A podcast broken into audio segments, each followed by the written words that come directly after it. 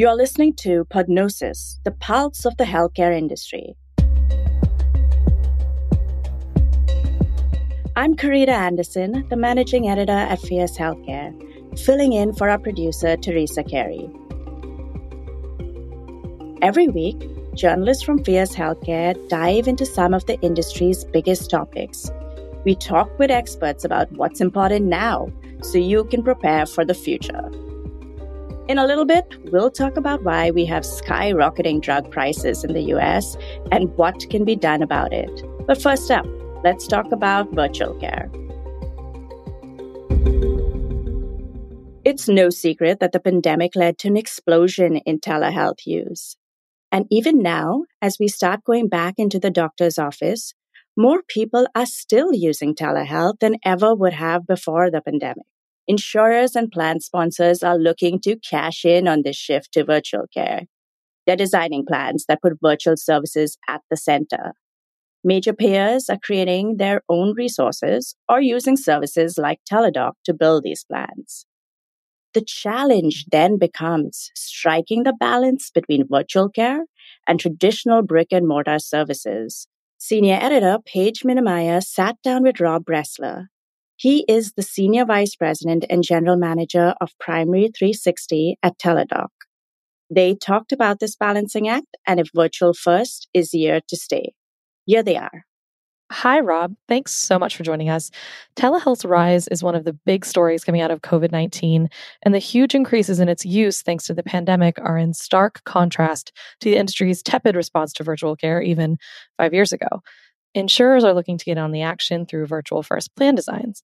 To kickstart our conversation, Rob, can you give us an idea of what a plan like this looks like from the member's perspective? Yeah, Paige, great question, a great place to uh, to start. So we've gone through an evolution here insofar as uptake and, and understanding of, of virtual care and really what it can mean um, for an individual and for access and frankly for the provider as well.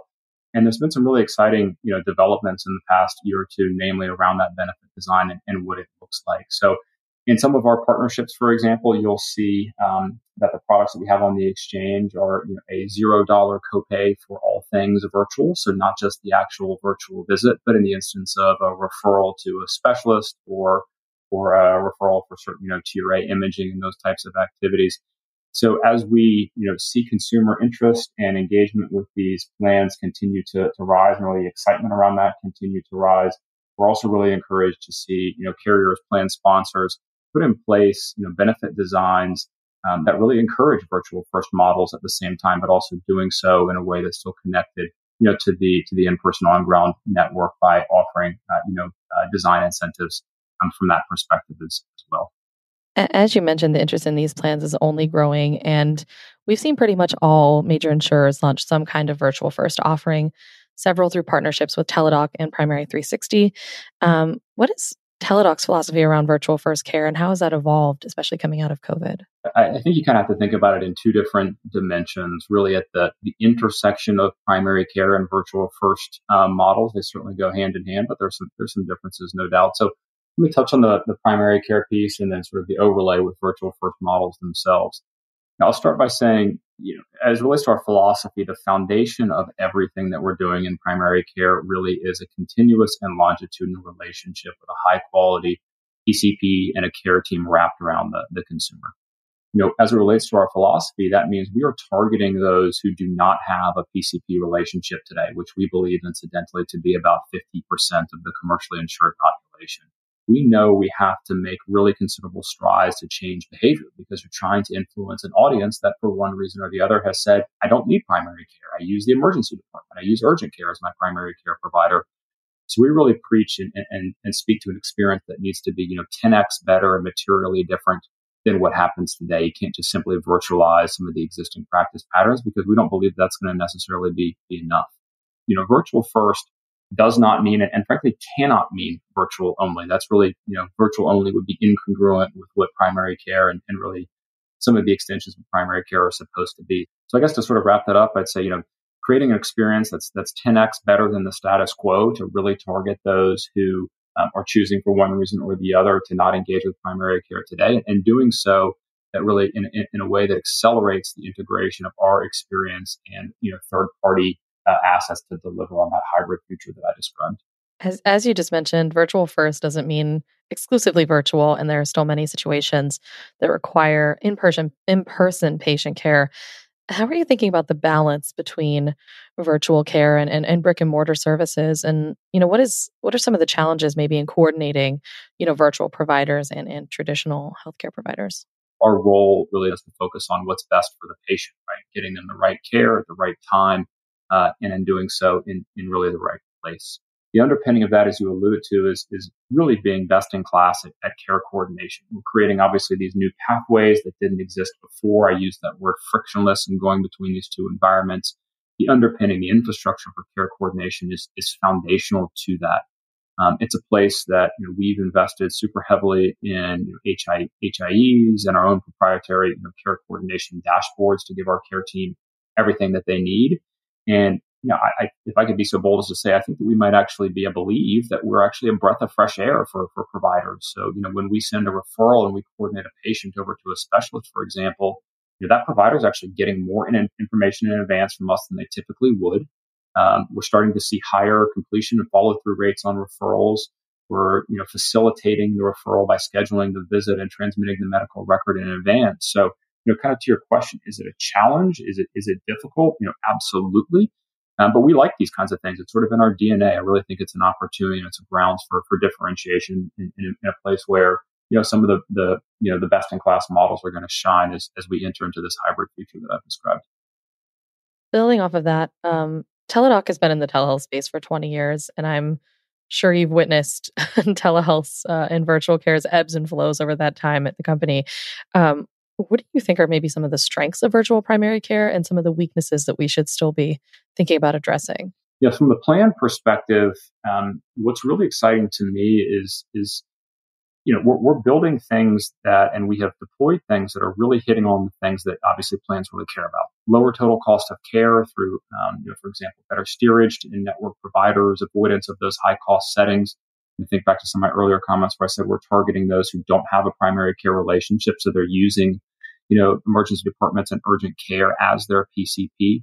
That's one foundational element of these models. The second is um, obviously better management of, of population health, not just earlier detection of chronic disease, which is certainly a pillar of, of the models that we're talking about here. But I also think they represent a really unique opportunity from the perspective of reach and scale to, you know, do those things that plans obviously like to see their partners deliver on, closing gaps in care and obviously delivering earlier interventions at the right time.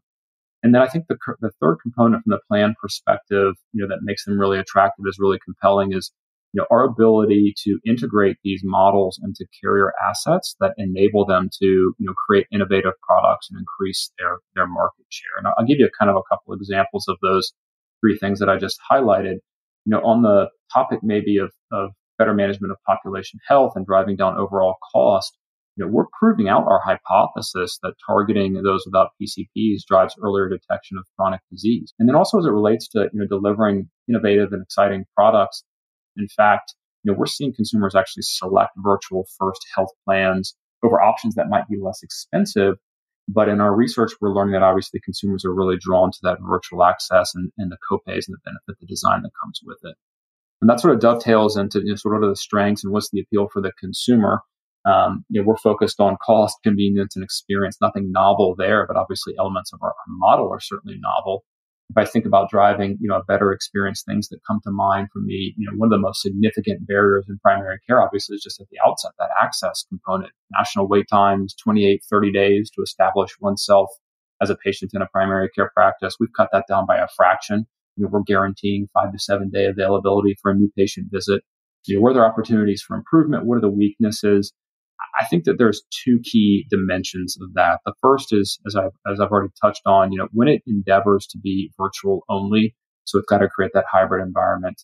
Um, and then the second, I think, is, you know, we see some models out there that I think, frankly, are disruptive rather than additive to the existing environment.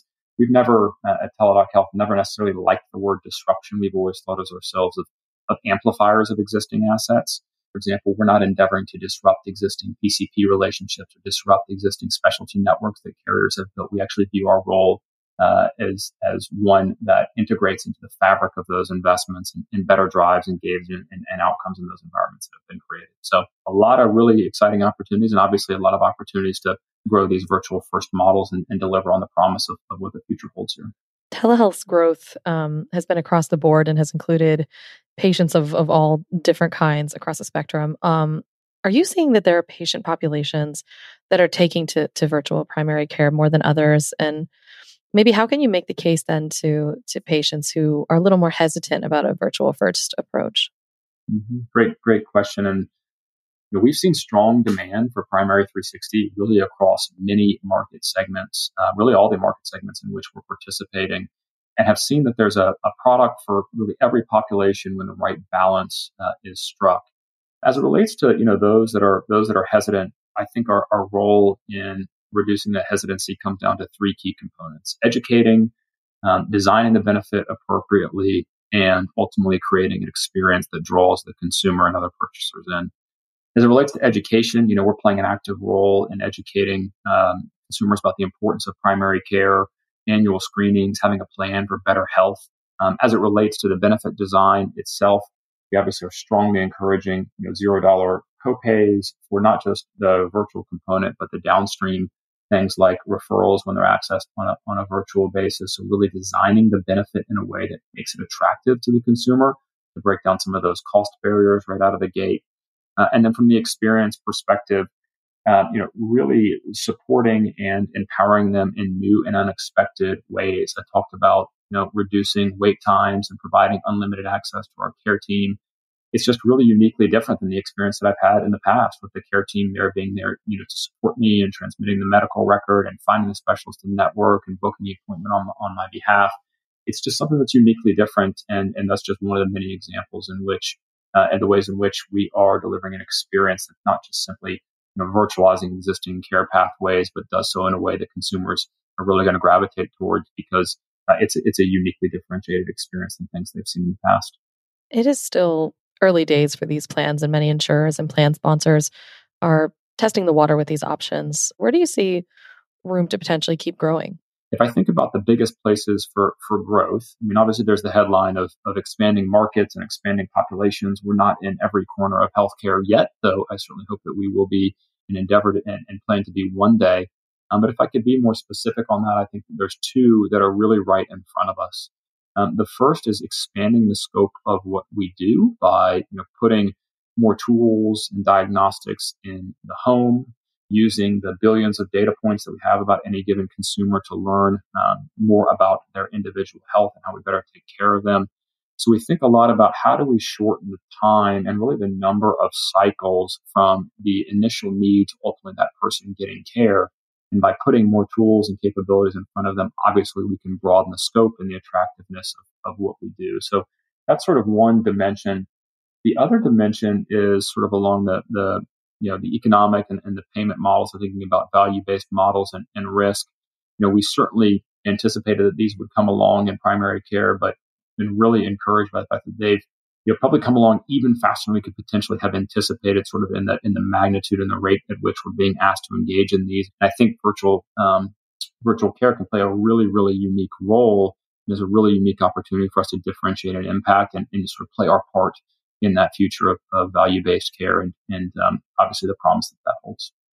Building off of that as we close, um, I'd like to ask you to just kind of look forward a little bit and, you know, tell us what you think the next evolution of virtual primary care looks like. I think back, for example, when we used to call this telemedicine, right? And we've now evolved to, to virtual care. So I, I dream a dream. I, I hope for a future where we're no longer calling it even virtual care or virtual first health plans. It will just be, you know, my health plan, or it will just be care. Um, and I and I believe that that's the future because it will be embedded in every health plan offering. And as we look to the future, I think we're at this interesting inflection point where consumers have shifted from, you know, to that end, from exploring to now uh, expecting. And that gets to my comments around it will no longer be a virtual first health plan. It will simply be a health plan. And I think that we're on the cusp of that engagement, um, you know, and, and, and that transition right now. We've already sort of crossed that threshold, frankly.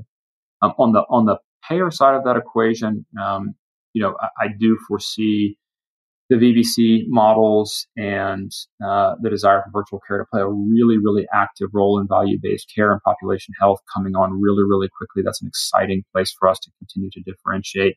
And I think, you know, to, to put a bow on that, I, I would say that the thing that this is all going to sort of come together around, is, as we were talking about previously, is that the best hybrid model is is going to win. Nothing can be truly um, physical only or truly virtual only, and the constituents that find a way to stitch those all together in a way that's attractive to the consumer, participating in value-based models and sort of, you know, driving that promise of the future for what the consumers, providers, and, and payers all collectively want. That's really where we see the market going, and that's why, as I said, we're investing really heavily uh, in that hybrid approach in a way that that really appeals to all of those constituents. Great. Um, Rob, thanks so much for joining us. Thank you. Absolutely. Prescription drug prices in the U S are among the highest in the world. In twenty eighteen, the Health and Human Services compared U S drug prices to thirty-two other similar countries. The study found that drugs in the United States were between one hundred seventy percent and seven hundred seventy-nine percent more expensive than the other countries. That means in the U S, we pay up to eight times more for drugs than some other nations. It is no wonder that people are outraged. So we're starting to see more and more efforts to address the drug pricing crisis. And those efforts are getting some attention. One example comes from Mark Cuban, the billionaire entrepreneur. He is launching Cost Plus Drugs, a company to make drugs that are more transparently priced. Time will tell whether the effort can really have a far-reaching impact. Anastassia Gliadkovskaya sat down with Doctor Mariana Socal to talk about ways to make drugs more affordable. Mariana is a physician and Johns Hopkins scientist who has testified before Congress and the F D A on drug pricing and biopharma regulation. Here is Anastassia and Mariana. Thank you so much for taking the time to talk today. Thank you. So when a new drug is being developed, it is typically sold under the brand name first, right? And it's offered patent protection for a period of time. And brand name drugs are typically much more expensive than generic drugs because there is less competition because of the patent. And um, that has led to skyrocketing prices year over year. Um, I'm curious, now that our economy is is not doing so well, how have you noticed inflation affecting drug prices, whether generics or brand name? Drug prices have been a problem for a long time, both branded drugs and generic drugs. I'm not sure that it, that our current inflation really would be the most important factor. I would say that our market and the way that our market is structured, our pharmaceutical market in this country, that has been really the enabling factor for um, progressive price increases for drugs across the board. So typically, in, in a model that you will see everywhere else in the world, typically the highest price of in the life cycle of a drug will be the price at which the drug is first brought to market. When the years go on and that drug has been standing in the market, it typically will either face competition or it will face price controls in other countries, and those prices will go down. What we see in the United States, and this has been unfortunately the pattern for many, many years, it's that drugs, after they are brought to market, their prices continue to go up. But our research has shown that drugs that have been in the market for the longest period of time in the U S are actually the drugs for which we pay the highest price differentials as compared to other countries, because those prices for those drugs have been only increasing here, mm-hmm. where everywhere else they have been decreasing. I'm curious, like, how much of that is attributed to regulation? Is it just uh, that we regulate branded drugs less and the U S government doesn't really intervene in Uh, drug prices and, and negotiations, um, whereas other countries do? Or is it just the nature of a capitalist model where innovation um, can kind of run free? Um, I think it depends on how we look at this comparison. If we look at other countries, it is true that they do have price regulations that we do not have. Um, for example, some countries like the United Kingdom, they have health technology assessment. So they look at the value of a drug and how much value that drug brings to the market, in addition to everything else that exists at that point in time in the market. And they take that clinical value into consideration when agreeing on a price for the drug. That's a mechanism we don't have here. Other countries like Germany, they review periodically. Japan is another one. We do not have those mechanisms here.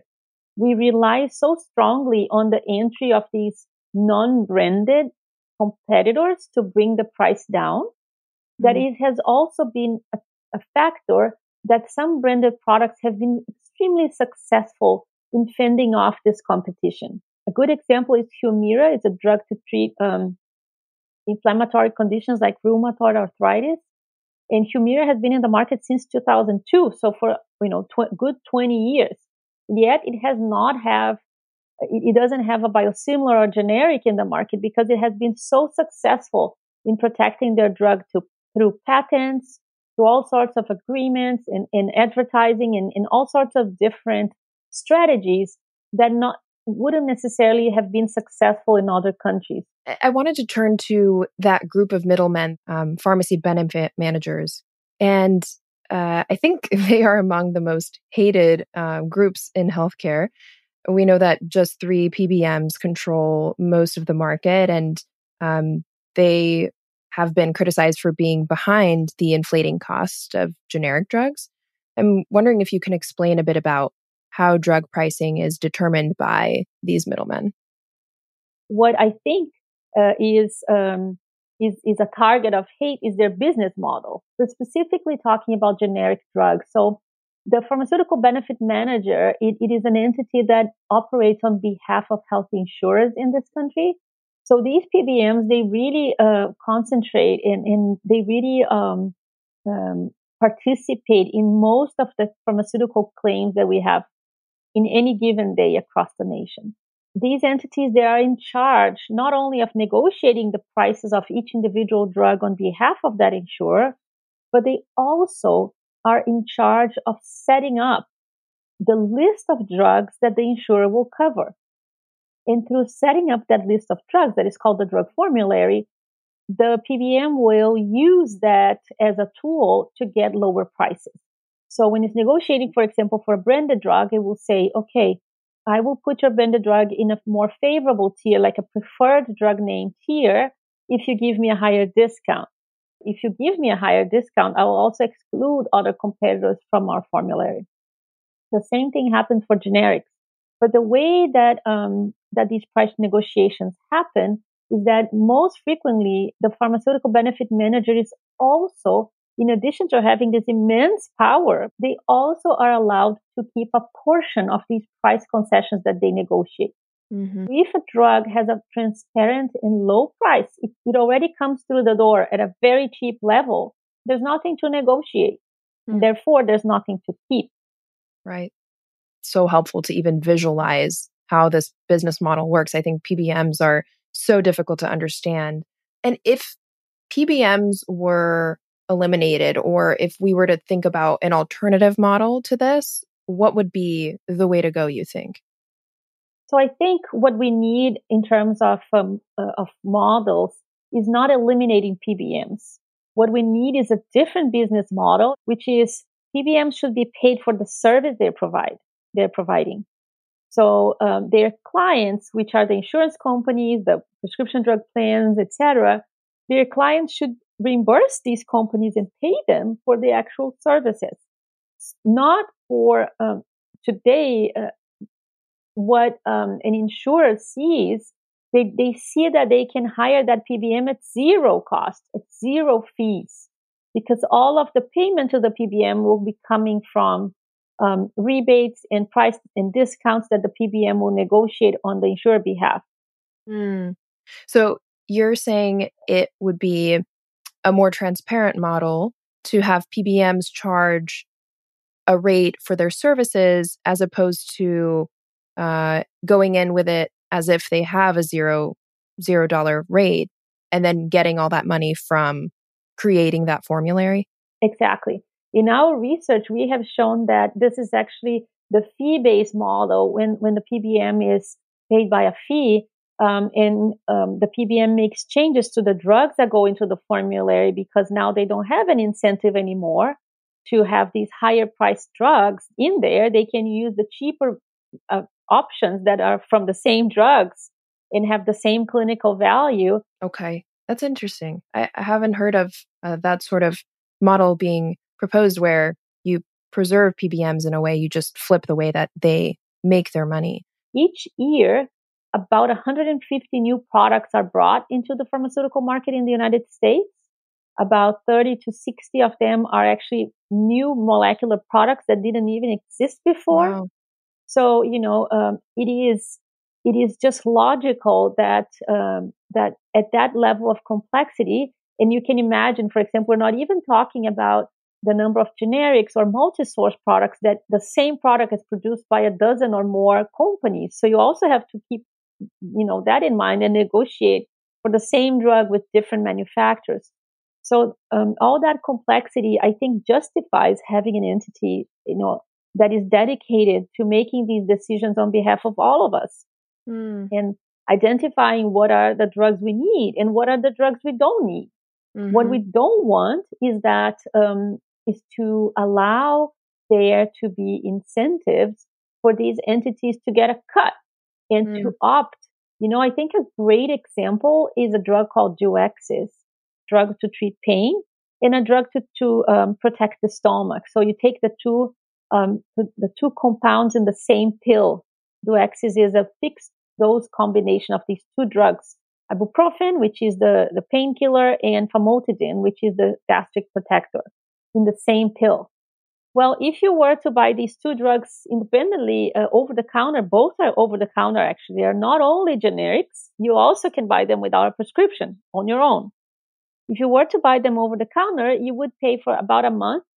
Uh, you would pay around twenty dollars for everything for one month um, treatment.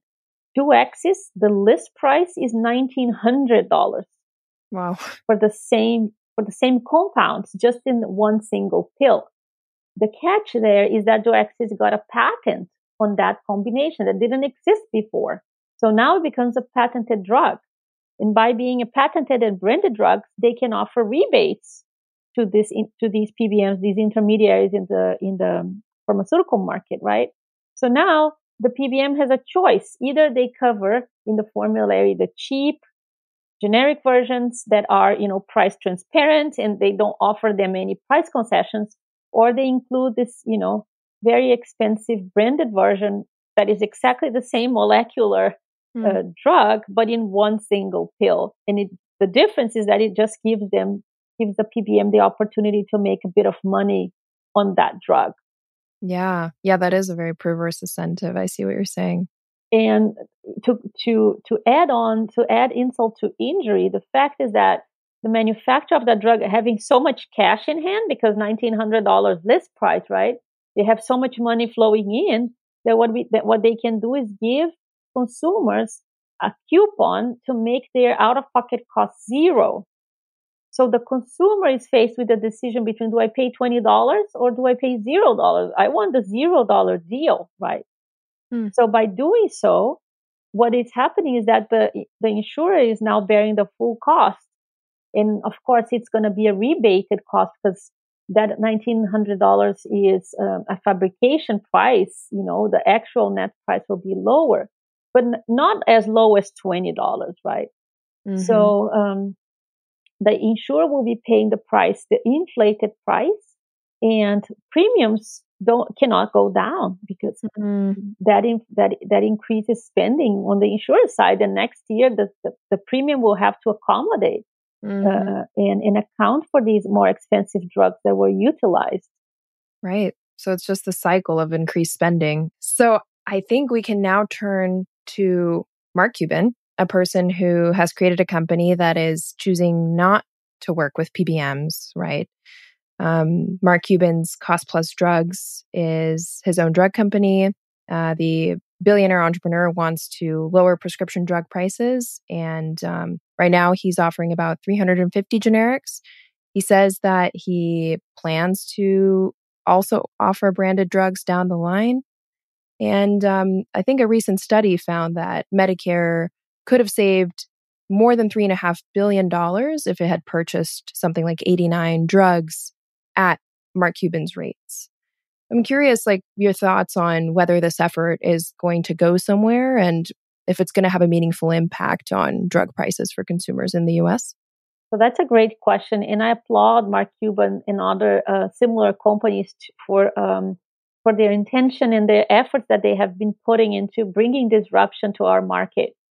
So Mark Cuban came to, uh, and, and other uh, nonprofits is this, are, have the same um, conceptual uh, um, model, which is, well, if we can charge a transparent price that actually reflects how much it costs to produce this drug, our prices would be much lower than the generic prices that have been currently available in the market. And that is absolutely true. It is possible to charge a lower price and um, and to charge a price that is closer to the cost of production for these drugs, for these generic drugs. The real problem here is getting these drugs adopted into formularies, into prescription drug plans, and in pharmacies deciding to carry those drugs even, because these drugs do not offer profits for all of these intermediaries. We didn't talk much about pharmacies, but pharmacies and distributors, wholesalers, everybody uh, profits more if it is um, a higher cost drug. So mm-hmm. the challenge for companies like Mark, Mark Cuban, the big challenge is how to create a market for their drugs um, in a, in the current scenario, you know, where mm-hmm. um, where all our intermediaries are looking for higher prices to make a profit off. Mm-hmm. That's right. Yeah, uh, his company right now is cash only, right? He's not working with insurance companies at the moment. Yes. So we had that model already in the past with Walmart, for example, or Costco, right? A person would go to Walmart and there was a list of four dollar generics or nine dollar generics. So that model already existed.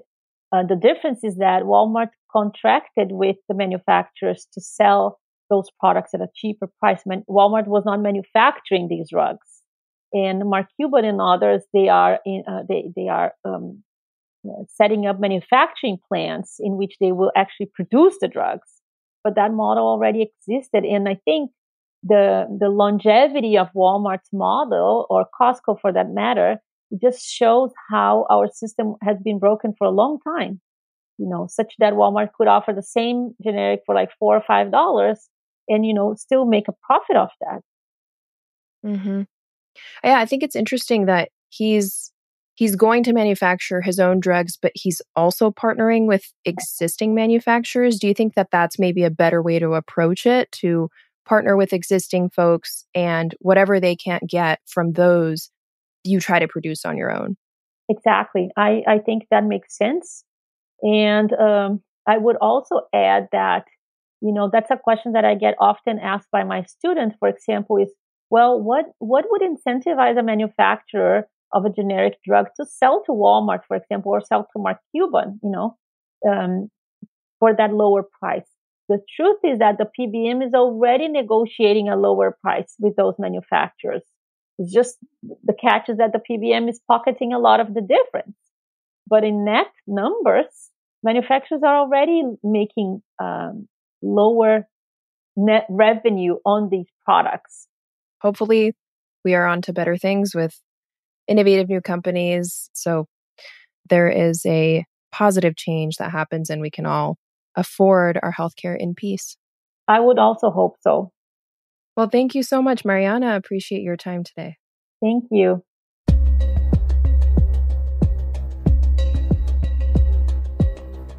That was Anastassia Gliadkovskaya and Mariana Socal. Thank you for listening to Podnosis. I'm Karida Anderson. Our producer is Teresa Carey, and our sound engineer is Caleb Hortzen. You can find more news and stories at fierce healthcare dot com. Next week, we'll talk about the coming wave of biosimilars and how rural America can get better access to healthcare. So tune in Wednesday morning to Podnosis, where healthcare is our beat.